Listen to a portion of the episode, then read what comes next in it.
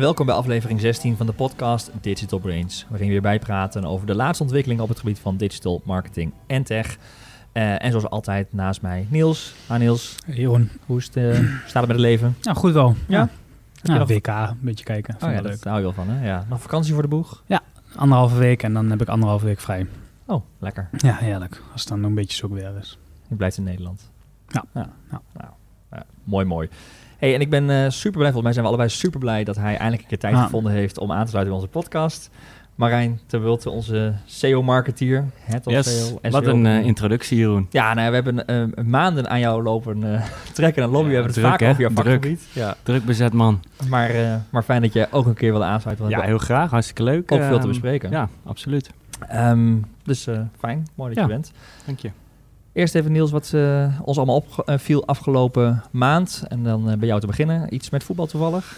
Ja, nou ja, wel meer dingen, maar daar gaan we straks nog wel over hebben. Maar wat mij opviel en zij de links met ons te maken heeft, maar alles is steeds meer data gedreven. En ik, ik las een bericht over een bedrijf uit Enschede, Sky Sports, die met data de, het Belgische nationale team bijstaat op het WK. En um, ik heb een beetje gelezen wat ze dan deden. En dat vind ik wel heel gaaf. Hm. Dan gaat echt over uh, tactieken en hoe kun je inspelen op de tactiek van de tegenstander. En zij zeggen bijvoorbeeld uh, de 3-2, de, laatste, de, de late goal van Chatli in uh, blessuretijd tegen Japan. die hebben ze heel vaak gevisualiseerd. En exact de counter was hun voorspelling. En dat was wel gaaf. Ze, hebben dus, ze hadden dus ook voorspeld voordat ze tegen Brazilië speelden dat ze zouden gaan winnen.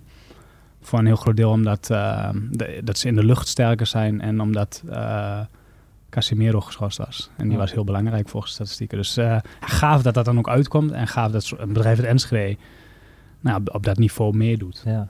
Zijn ze dan de enige bij het Belgisch team waar ze daar gebruik van maken? Uh, zover ik weet wel het enige land op het WK. Ja.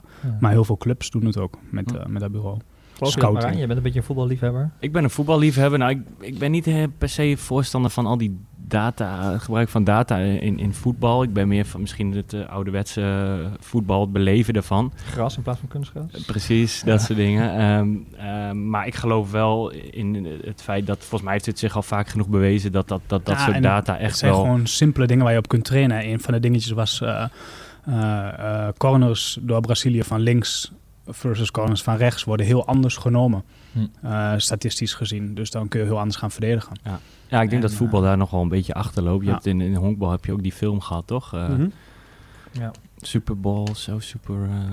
Waar ze hem analyseren. Ja, maar dat, dat, ik weet niet precies de naam in, maar het was ook inderdaad alles ja. op, op gebied van op, op basis van data doen. Alle beslissingen die ze nemen, elke worp, elke slag. Ja. volgens mij doen ze in scouting in voetbal wel heel veel op die manier. Hè? Dat ze gewoon statistieken van individuele spelers uh, checken voordat ze iemand uh, uh, laten tekenen.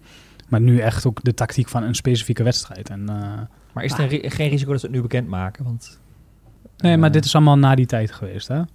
Oh, België is uitgeschakeld. Nee, België heeft gewonnen van Brazilië. Ja, daarom. Maar er zijn nog wedstrijden te gaan. Ja. Dus ze, ze, ze, maken nu iets bekend, bekend waarvan nog maar moet blijken. Ja, maar het was wel al bekend dat zij samenwerkten met de okay. Belgische bond. Okay. Ja, Alleen, nee, het, het, voelt een beetje als al, al iets op je borst kloppen terwijl je nog niet weet of ja, het... maar goed, als je individueel analyseert, dan maakt het niet zoveel uit wat in de afgelopen wedstrijd is gebeurd, denk ik. Wie wordt wereldkampioen? Ik hoop België, vind ik wel leuk. Marijn? Uh, ik denk Frankrijk. Ik denk ook Frankrijk. Ah, oké. Okay. Jij? Ik Japan? wist niet dat ze allebei nog oh. in zaten.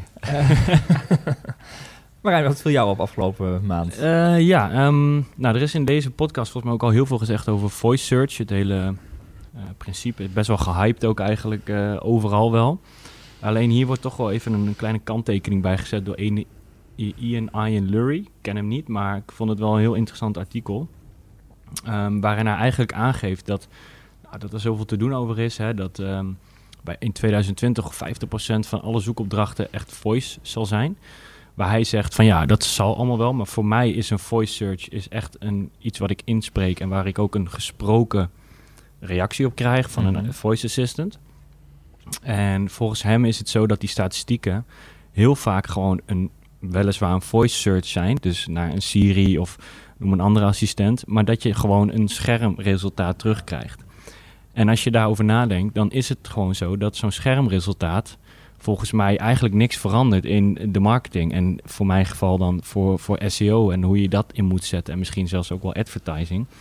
Want nog steeds wil iemand een keuze maken uh, voor, voor meerdere resultaten. Tenminste, als ik naar mezelf kijk, is dat vaak het geval. En zijn er, is er maar een beperkt aantal zoekopdrachten waarbij je echt direct één antwoord uh, is, van die eenduidige antwoorden. Denk je niet dat uh, voice search ook wel groter wordt, omdat de zoekterm en de zoekvraag veel meer longtail is? Dat mensen langere zoekopdrachten Nou ja, ik denk het wel. Ik denk wel dat het groter wordt, maar ik denk niet dat ik denk dat heel veel wat hij ook zegt, dat heel veel van die zoekopdrachten niets veranderen in wat wij als marketeers of als ja, search marketeers nog steeds vaak gewoon teksten. De output blijft een, een zoekresultatenpagina. de, query, de zoekopdracht is wel anders. Precies, maar er wordt over gedaan alsof we daar als marketing helemaal anders op moeten gaan inspelen.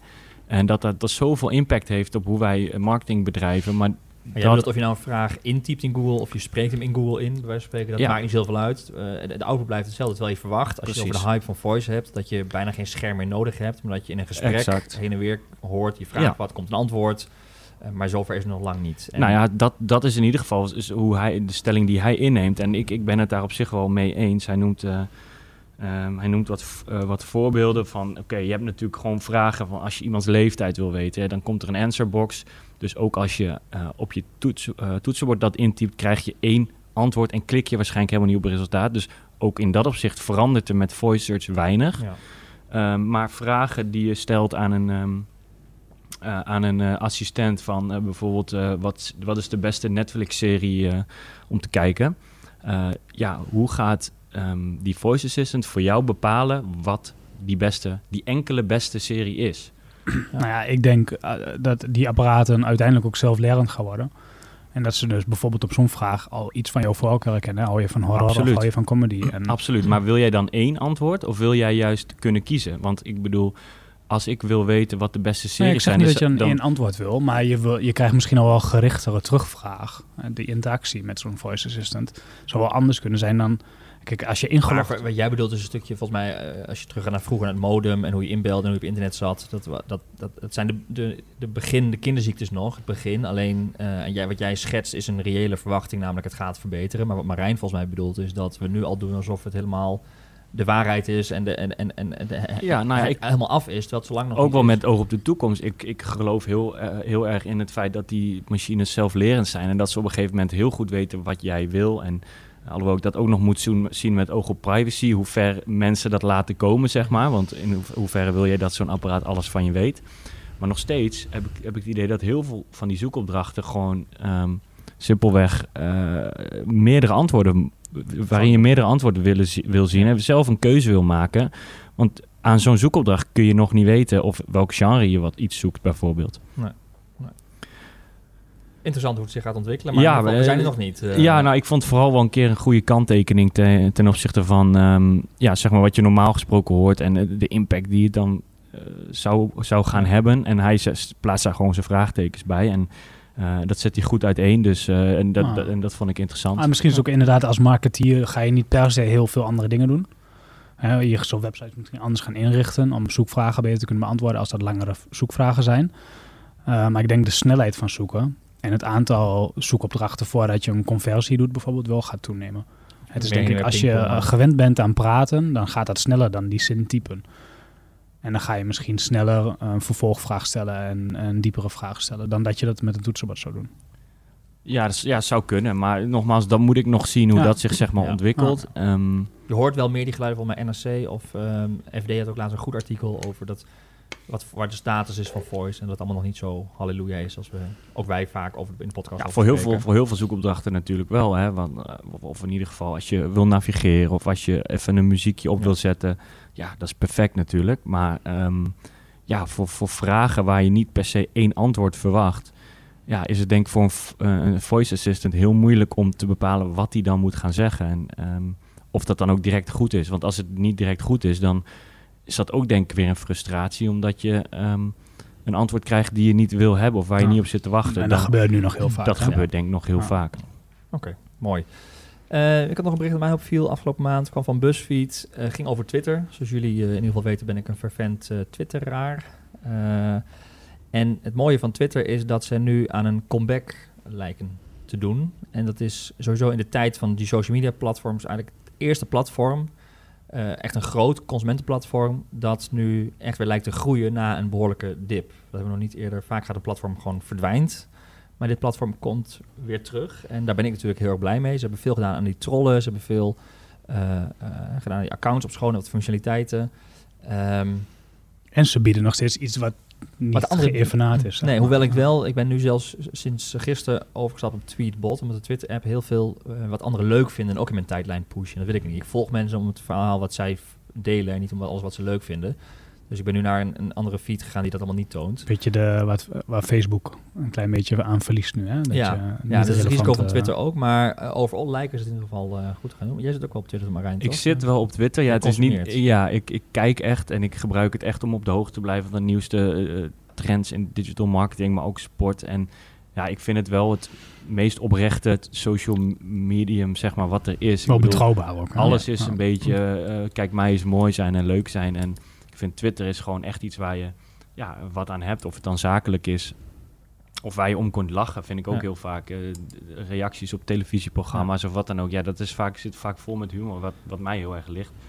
Ehm, en dat mis ik. Ja, ik vind Facebook, ja, dat is helemaal... ehm, daar kom ik helemaal niet meer doorheen met al die video's die gepusht wordt. En ja, Instagram is gewoon de, de, altijd de mooiere werkelijkheid van Ja, dat hoe het zeg maar is. Ja, Ik dus zal altijd zeg maar extra oren en ogen om mijn vak inhoudelijk eh Ja. up-to-date te blijven. ja, daar ben ik het wel helemaal mee eens. ja. En eh, snap ik heel goed dat eh, dat, dat, dat in de lift zit. Ja. Ja.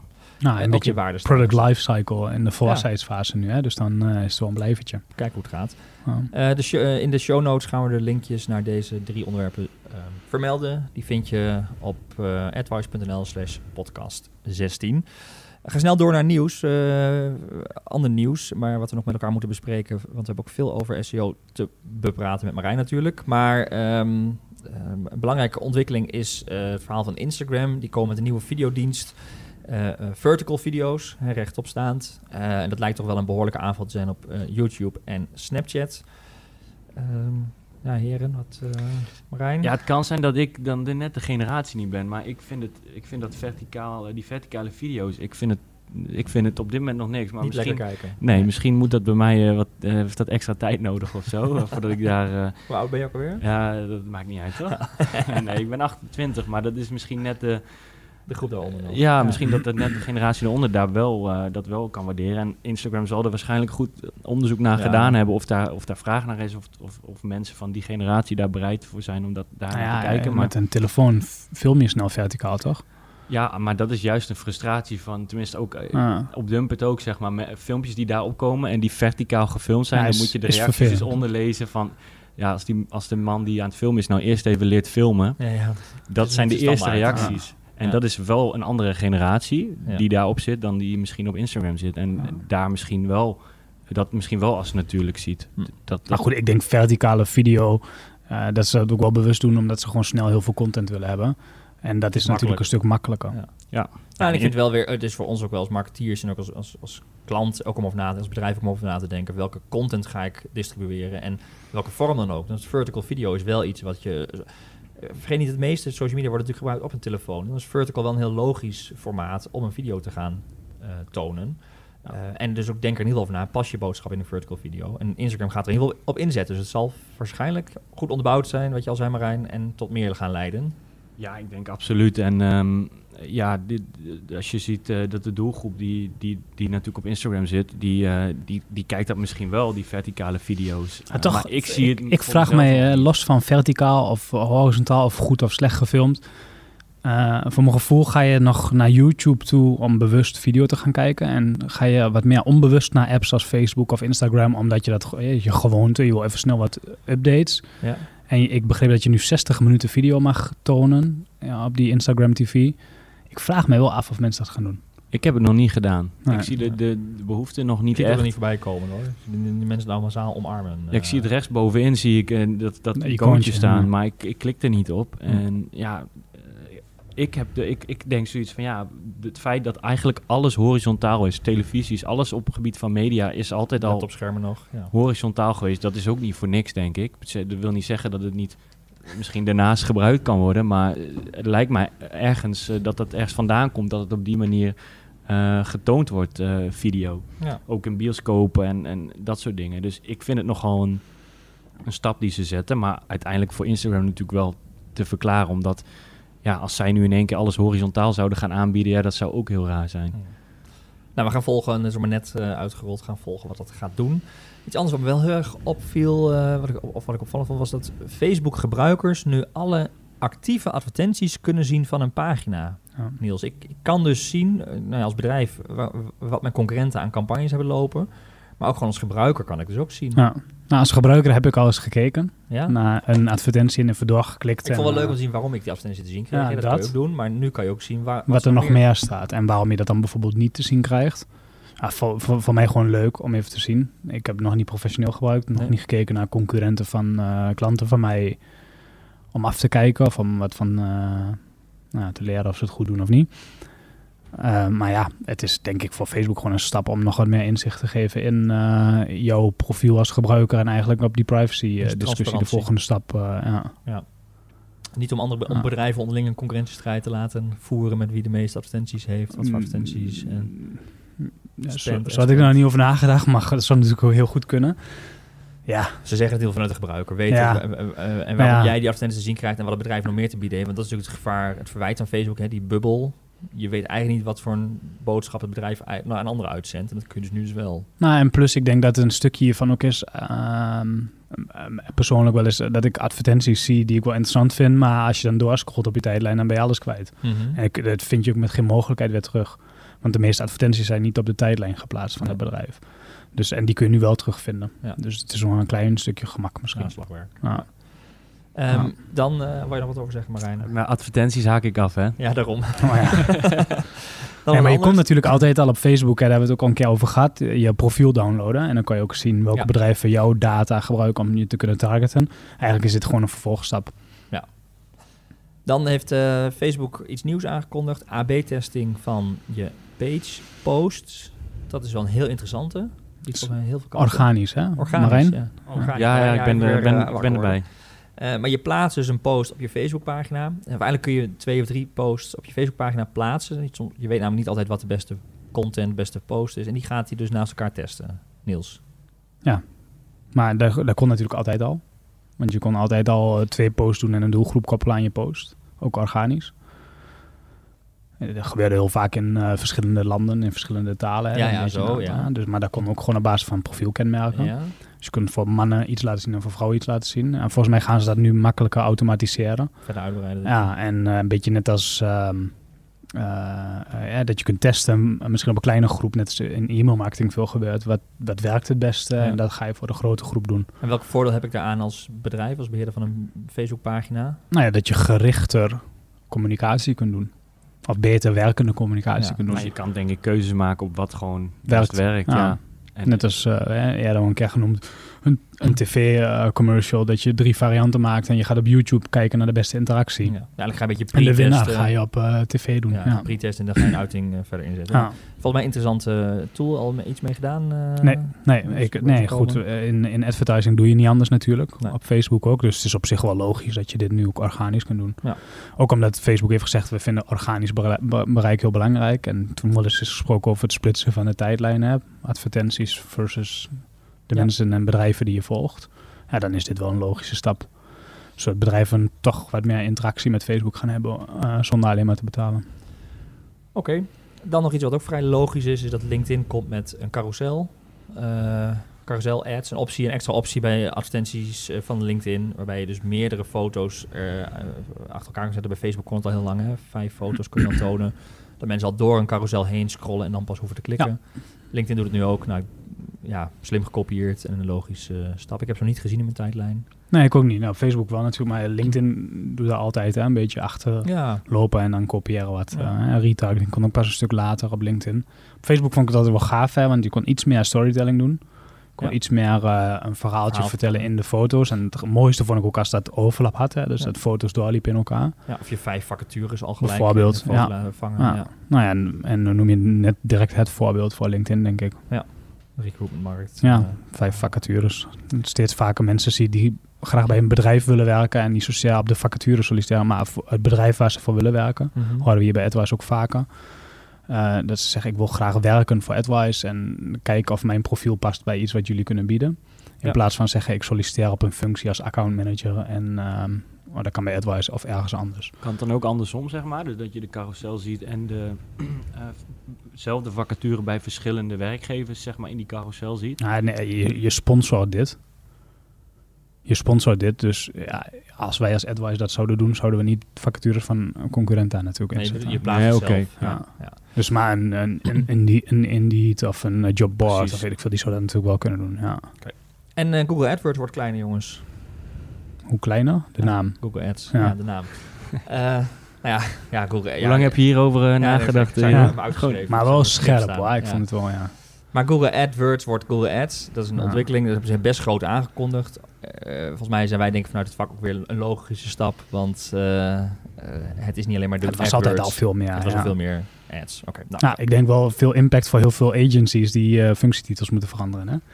Hebt nog AdWords. heel veel AdWords Ja, specialisten. die ja, vraag ja. kreeg Ja. ik ook al hier Ja? van hoe kunnen we nou eh, toch nog op Google AdWords vindbaar blijven. Dus, eh, maar goed, dat eh, houden we natuurlijk even voor ons. Dat is het geheim Ja, van de smid. fijn. Ja, ja. Maar ja, daar gaat het natuurlijk wel om. eh, eh, sowieso, ik ging net nog even naar AdWords toe. Het heet ook overal nog gewoon AdWords. Hè. Ze hebben het aangekondigd. Volgens mij moeten ze gaan uitrollen nog.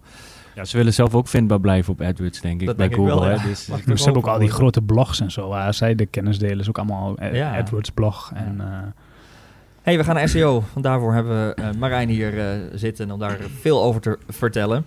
Ehm, vorige podcast zijn we min of meer geëindigd met de strategie van Coolblue, die 360 webshops onderbrengt eh, in, onder één merk. Dat was toen Ja. ja, net, net uitgekomen, net nieuw. We zijn nu een maand verder. Je hebt een beetje gekeken naar wat er gezegd en geschreven en gebeurt. Even. Ja, ja, tuurlijk. Het gaat, ehm, zeg maar, de, in de hele commu- SEO-community in Nederland gaat het natuurlijk ook wel eens een lopend vuurtje, dat soort dingen. Dus het is best wel groot nieuws. Maar volgens mij zat het er al heel lang aan te komen. Volgens mij heeft eh, Pieter Zwart het al wel jaren geleden vaker aangekondigd. gezegd. Dat hè, is een ja. visie, maar het is een gigantische ingrijpende Maar ik denk ook echt oprecht dat ze er vanaf dat punt misschien al wel mee bezig zijn geweest. Ehm, het is zo'n enorme migratie en er kunnen zoveel, er zitten zoveel valkuilen bij waar het op mis kan gaan. Ja. Ehm, ja, dat, dat, eh, dat ik heel goed snap dat dat heel veel voorbereidingswerk eh, vergt. En het zou me niks verbazen als er gewoon eh, daar intern eh, wat jongens van Google letterlijk zitten om de boel echt in goede banen te leiden. Ja, dit, kan niet, dit, wil je niet, dit mag niet misgaan als bedrijf. Nee, dat Dit- kan absoluut en niet. En eh, niet. dat we- zou Google denk ik ook niet willen. Dat zouden ze ook Bah. niet... Moeten weer meer geadverteerd worden. Nou, Nee, ik denk dat ze genoeg, wat dat betreft, genoeg uitgeven daar. eh, dus dat, wat dat betreft is het denk ik voor Google ook wel wat aangelegen om zo'n migratie goed te laten verlopen. Om, om die samenwerking ook gewoon goed te houden. Ja. Dus ik denk dat, dat, dat daar echt wel eh, wat, wat samenwerking en wat communicatie tussen Google en Coolblue in is geweest. En sta- staat het goed? Hebben ze het goed gedaan? eh? Nou, volgens mij zien? wel wat wij in onze tools sowieso wel zien, is dat, die, dat er natuurlijk de traffic naar Coolblue zelf uit organic in, enorm is, is toegenomen in die tijd van die migratie. Nou, volledig eh, logisch. en dan praat je over honderdduizenden. Nou ja, vanuit de tools zie- gaat het echt om miljoenen. Dus eh, zeg maar een, een verdriedubbeling van traffic. Ehm, zeg maar rond de 3 miljoen nu. Dat, is wel, dat zijn tools natuurlijk. En de vraag is organic. natuurlijk, het is wel allemaal organic, maar de vraag is natuurlijk of daarmee alle traffic die al die andere shops deden, of dat daarmee gedekt is. En Ja. pas als je dat weet, weet je of zo'n migratie echt succesvol is verlopen.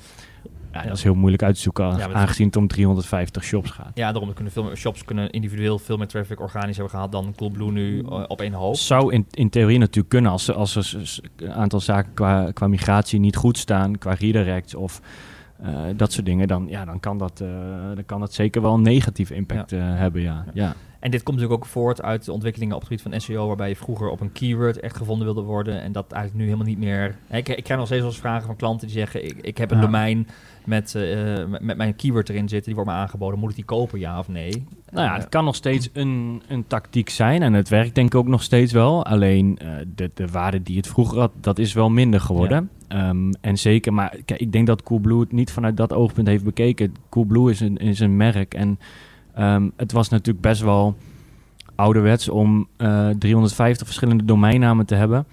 Ik denk dat ze dit al veel eerder hadden willen doen, eh, maar bang waren ook voor de impact. En Dit Ah, is hebben- vanuit gestreven, gede- gedreven vanuit een merkstrategie. Absoluut. En toen is de SEO-impact. Nou, hebben ze zelf ook gezegd. Hè? En ook gewoon efficiëntie. ja. Eh, Ja. niet het beheren van die shops ja. allemaal. Maar Ja, er zitten natuurlijk gewoon heel veel voordelen aan. Ik bedoel, we hebben het ook over bijvoorbeeld dat je wat meer een upsell en cross-sell kan Ja, doen in de, makkelijker. binnen, de, binnen Coolblue. Ja. Eh voorbeeld werd zelf genoemd van nou, als je op zoek bent naar een laptop, dan willen we eigenlijk ook onze laptoptassen kunnen aanbieden. Nou, dat kunnen ze nu, is dat mooi allemaal geïntegreerd. Dus in dat opzicht, eh, ja, heeft Op dat basis gewoon... van data eh, kunnen ze nu ook veel makkelijker inderdaad eh, Ja, personaliseren. en ik ja. denk zelfs dat het qua, als je het hebt over eh, doorklik eh, ratio in, in Google, dat mensen als ze Coolblue zien staan, misschien wel sneller klikken, Ja. omdat ze natuurlijk Nou ja. gewend zijn aan de service, in plaats van laptop shop Ja, of, en, en heel veel ja. consumenten die, kijk, een laptop of volgens mij, weet ik veel wat ze nog meer, de wasmachine shop bij wijze van spreken, dat koop je natuurlijk niet heel vaak. Nee. Dus ik vraag me ook af inderdaad of of voor al die domeinen mensen wel wisten dat dat over Coolblue Ik ging. denk het ja. niet. Voor ons is dat natuurlijk wel, Ja. is dat, alhoewel ik soms nog wel eens denk, Ja, als ik ik, heb het ergens ook. op zoek van, hey, eh, is, dat, is, dat, is dat nou Ja, Coolblue? Want ze hadden op een gegeven moment hebben ze al in de advertentieteksten, overal in de titels Coolblue neergezet. Dat deden ze volgens mij in het verleden ook niet. Maar ze willen gewoon zorgen dat wat je ook nodig hebt, eh, dat je naar Coolblue gaat, net als dat je naar bol.com gaat. Ja, tuurlijk. En- ja. en dat, dat is wat een strategie, eh, waarbij dit natuurlijk een hele logische stap is. Maar ik, ik, ik kan me voorstellen in jouw vakgebied wel even iets waar iedereen eh, extra op gaat letten. Nou ja, sterker nog, het was altijd, de Coolblue-strategie was altijd ook een, een SEO-manier van denken, hè? Ja. losse domeinen. Ja, ja, zeker. Ik weet niet of dat per se eh, bedacht is door Coolblue, maar Nee, maar dat werd als voorbeeld genoemd. Van oudsher is het Ja. natuurlijk zo dat, dat dat gewoon heel goed werkt. Dat is een exact match domain, zoals ze dat dan noemen.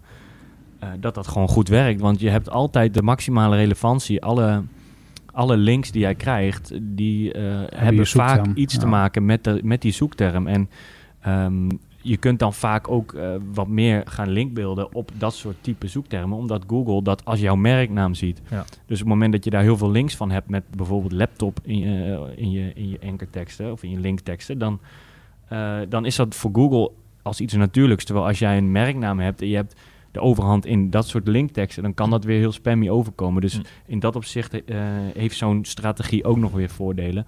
Maar dat weegt natuurlijk niet op tegen de ongemakken die ze hadden qua branding en Nee. qua alles op verschillende domeinen eh, hosten en de kosten die eraan verbonden zijn. Ik denk dat dat uiteindelijk de overweging is geweest dat ze gewoon als merknaam eh, dat niet meer wilden. En, heb je nu van de migratie heb je dingen gezien waarvan je zegt, hey, dat hebben ze gaaf bedacht. Dat is slim van ze. Dat zijn, dat, Goed, je hebt ook Ehm, min of meer, als Google inderdaad hierbij betrokken is, ook een beetje een kijkje gehad. Nou ja, dat is natuurlijk een aanname die ik doe, maar dat, Ja. dat, dat zou heel goed kunnen. En eh, nou, ik, ik denk dat ze het qua interne linkstructuur heel mooi hebben opgelost door eh, eigenlijk binnen elke shop die ze hebben. Ehm, dus als je naar de laptoppen gaat, hebben ze eigenlijk een apart hoofdmenu gemaakt, dus een hoofdnavigatie. Mhm. Ehm, waarvan, dus van waaruit je eigenlijk naar alle relevante pagina's gaat. En eh, dat is denk ik een hele goede oplossing. Ehm, los van de, de manier waarop je natuurlijk nog tussen de shops kunt navigeren. Hè. Dus je kan van de laptop shop kun je ook nog steeds naar de, de coffee store bij wijze van spreken. Ja. Alleen die aparte shops hebben een eigen hoofdnavigatie die gericht zijn op die eh, shop. Dus dat, dat vond ik een hele mooie oplossing. En eh, ja, of, dat- of ze dat in combinatie met Google hebben bedacht, eh, dat denk ik niet. Maar dat, is, dat, dat, dat ziet er gewoon goed uit. En- goede inzichten. Ja. Ja. Mooi. Ehm, voldoende over gezegd. Niels, wil jij nog iets aan toevoegen? Of, Nee. nee? Nee. Dan ander nieuws wat ook vrij recent is, is dat eh, Google met de page speed in de mobile eh, search ranking rekening gaat houden. Klopt, ja. Niet iets waar jij van schrikt, geloof ik Marijn. Dit was wel te verwachten. Nee, nou, ja, ze, eh, PageSpeed is natuurlijk al heel lang een belangrijke factor. Het, heeft er eh, allemaal alles mee te maken dat ehm, ja, eh, hoe sneller een website, hoe, hoe meer omzet, hoe minder afhakers, zeg maar. Dus ehm, als jouw eh, webs- website een stukje sneller is, levert het vaak onderaan de streep gewoon extra omzet op. Mhm. Ehm, en eh, wat Google ziet is dat langzame websites gewoon ervoor zorgen dat bezoekers heel snel afhaken. Ja. Ja, dat willen ze natuurlijk niet. En eh, vandaar dat het gewoon een hele belangrijke factor is voor Google altijd al geweest voor desktop. Ehm, dus voor desktop was die PageSpeed update er eigenlijk al min of meer. Ehm, en nu is het voor mobiel ook eh, gewoon super belangrijk. Was het al, maar nu is het nog belangrijk als zijnde echt een ranking factor. Hoewel dit, eh, deze speed update, zeggen ze zelf echt alleen geldt voor de allerlangzaamste websites. Die worden er echt min of meer op afgestraft, kun je zeggen. Ehm, ja, en dat is natuurlijk nog steeds een beetje subjectief. Wat is dan allerlangzaamste website? Maar ik denk als je gewoon eh, goed gebruik maakt van de PageSpeed tool van Google zelf en ehm, dat je daar gewoon eh, redelijk tot goed scoort, dus in het oranje of in het groen, dan denk ik dat je aan de veilige kant zit. Want er zijn meer factoren die meespelen natuurlijk, tenzij je hier op heel extreem laag scoort. Dat is wat Google eigenlijk zegt. Dat is eigenlijk Ja. wat ze zeggen. Als je echt extreem laag scoort, dan ja, dan gaan we je, je site misschien echt devalueren. maar, Heeft dit nou ook eh, nog een link met die Mobile First Index dan? Dat ze, eh, nou ja, dat, is- ook- dat heeft wel met elkaar te maken. Die wordt nu natuurlijk langzaamaan eh uitgerold voor, de, voor diverse websites. En eh, ja, daarin is PageSpeed een hele belangrijke. En jullie zijn vanuit het SEO-specialisme binnen AdWise gestart met een maandelijkse roundup met alle updates eh, op het gebied van SEO ehm, op de blog van AdWise. Klopt inderdaad. Ja, ja er gebeurt natuurlijk al, altijd al heel veel in die, in, in die wereld. Maar ik heb het idee de laatste tijd nog net weer wat meer met wat Niels al zegt, de Mobile First Index die nu, eh, die nu aan het live gaan is, waar, Ja. waarbij websites dus eh, niet meer beoordeeld worden eh, direct op, of eh, in eerste instantie op de desktop site, maar op de mobiele site. Dat zijn, eh, dat zijn toch wel ontwikkelingen. Eh, en dan nu die PageSpeed eh, update. ehm, eh, en nog een aantal andere die jullie natuurlijk allemaal in de roundup kunnen vinden. Ja. Die, waar, waarvan wij zeggen, hey, dat is gewoon handig als, als onze klanten, maar ook andere bezoekers van de website daar, daar gewoon proactief op, van op de hoogte worden gehouden als in, een in een soort roundup. Ja. Waar gewoon heel kort en bondig wordt uitgelegd wat de ontwikkeling inhoudt, eh, wat de impact zou kunnen zijn en, eh, en, en, en, en natuurlijk eh, een, een link naar, de, naar het volledige artikel. Ja, dus maandelijks even een update, een recap van wat er eigenlijk gebeurd Exact, is. ja. Eh, kun je vinden op de website van AdWise. En een van de dingen die bijvoorbeeld heel interessant is, is dat Google vanaf juli HTTP-websites gaat markeren als not secure in Chrome. Nou, en hoe dat er dan uit gaat zien, dat zie je dus in die Oeh, blog. cliffhanger. En, de link naar die blog vind je in onze show notes. Hey, we zijn door de tijd heen. Ehm, maar betekent dus Marijn dat eh, met alle ontwikkelingen wij jou vaker gaan spreken? Ja, Eh, lijkt me leuk. Eh, ik ben benieuwd eh, of, er, of er in de verdere podcast ook, ook weer over SEO gesproken gaat worden. Of Altijd. over search. nou, Maar dan hou ik me zeker van harte aanbevolen. Nou, eh, wij kijken er naar uit. Ja, Dankjewel, zeker, eh, ja. Niels weer. Ja. En eh, Junior dit keer voor de techniek. Eh, zoals gezegd, de show notes van deze afleveringen komen op, of staan op advice.nl slash podcast 16. Eh, en wil je op de hoogte blijven van eh, nieuwe afleveringen, dan abonneer je dan op de, eh, in je podcast app op deze podcast, de podcast Digital Brains. Kan via iTunes, ehm, via de Android eh, podcast app of via Soundcloud. En het wordt eigenlijk heel erg gewaardeerd ook als je een review wil achterlaten in bijvoorbeeld iTunes van wat je van onze podcast vindt. En tips, onderwerpen die je graag behandeld wilt hebben in deze podcast, die kun je mailen naar podcast.advice.nl. Heel graag tot de volgende aflevering.